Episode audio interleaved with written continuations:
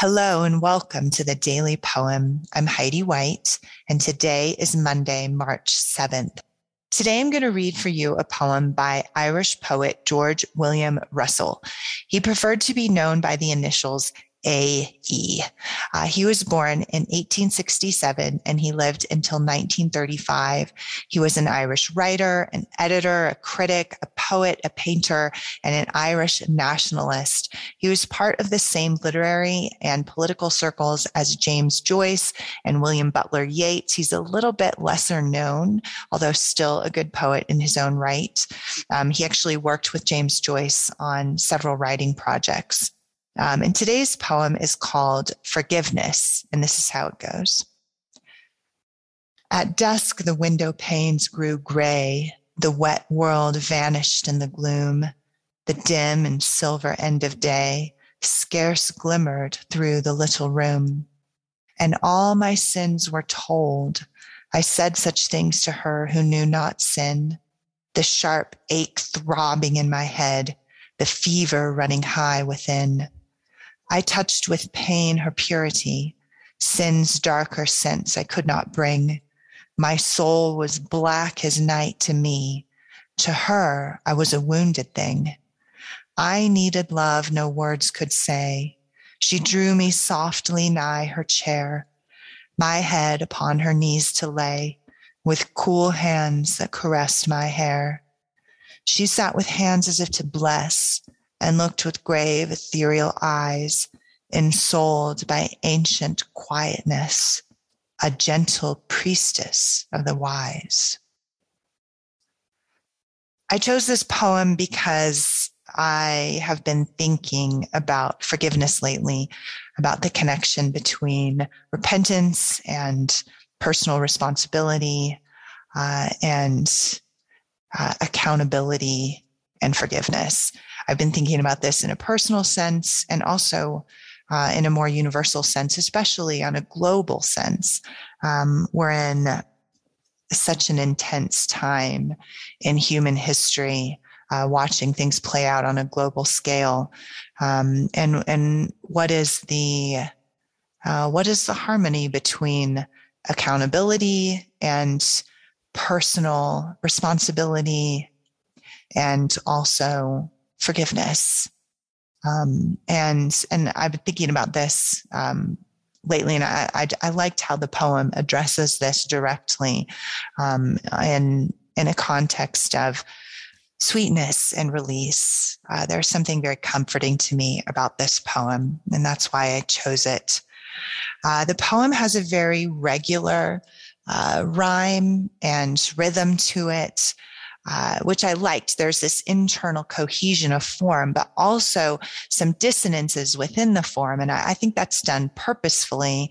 Uh, and, and I like that in a poem about forgiveness, that there's this cohesion, um, and this resolution within the form, but internally there's also bumps along the way and dissonance, uh, and that that makes sense to me in a poem about forgiveness. And I like poems in which the thematic elements, the the concept of repentance and forgiveness, is also held within the the form as well as within the content. And I think this poem illustrates that very well.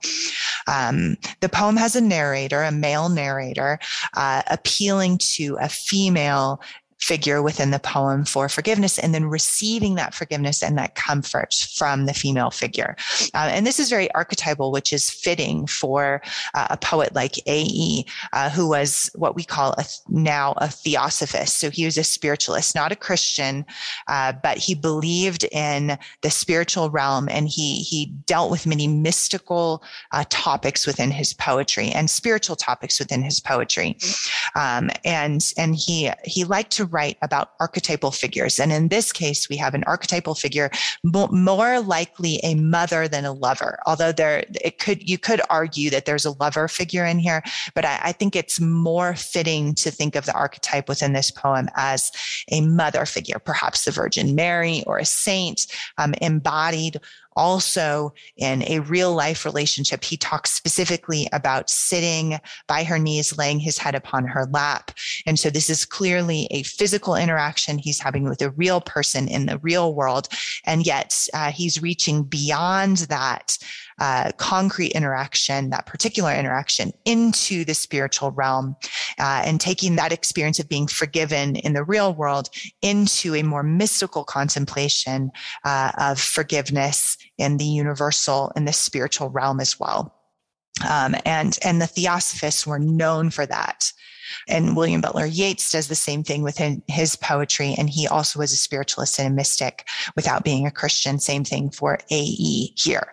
Uh, and so we see through the poem that there's this formal coherence along with some dissonance, and then this uh, typical for this time period interaction um, between the physical world and the mystical world, and how through our physical experiences we can reach into a more universal and shared and common human experience of forgiveness through one particular experience. Um, and that that i think is true and in typical for poetry in general, that a connection between the particular and the universal. And it's particularly true uh, within this school of poetry. The Irish nationalists kind of shared um, this experience within their writing circles and, and liked to talk and to write about um, these mystical topics. Um, and we definitely see that here two lines I want to draw your attention to, which I think is really profound uh, contemplation of forgiveness are found in these two lines. My soul was black as night to me. To her, I was a wounded thing. Um, he talks about in the poem how he repents and pours out his soul in confession to this female figure. Uh, and then she freely forgives him. And I, I really like these two lines. Uh, my soul was black as night to me. Uh, he sees himself as flawed um, and as black as night, as very sinful and despicable. And yet she doesn't see him that way. She sees him as a wounded thing. She doesn't see it as sin, but as woundedness. Uh, and, and I really like that. I think that that is um, this a really beautiful contemplation of how we often see ourselves very differently and, and shamefully, whereas others um, who love us see us as wounded and understand that hurt people hurt people um, and are more able to forgive and release. And I, I just think that's a, a really beautiful um, reflection there. Uh, so here it is one more time Forgiveness by A.E. At dusk, the window panes grew gray. The wet world vanished in the gloom. The dim and silver end of day scarce glimmered through the little room. And all my sins were told. I said such things to her who knew not sin.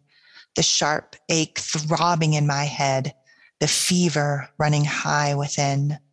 I touched with pain her purity, sin's darker sense I could not bring. My soul was black as night to me. To her, I was a wounded thing. I needed love no words could say. She drew me softly nigh her chair, my head upon her knees to lay, with cool hands that caressed my hair. She sat with hands as if to bless, and looked with grave, ethereal eyes, ensouled by ancient quietness, a gentle priestess of the wise. This has been the Daily Poem produced by Goldberry Studios, post production by Logan Green. I'm Heidi White. Thank you for listening, and we'll be back again tomorrow with another poem.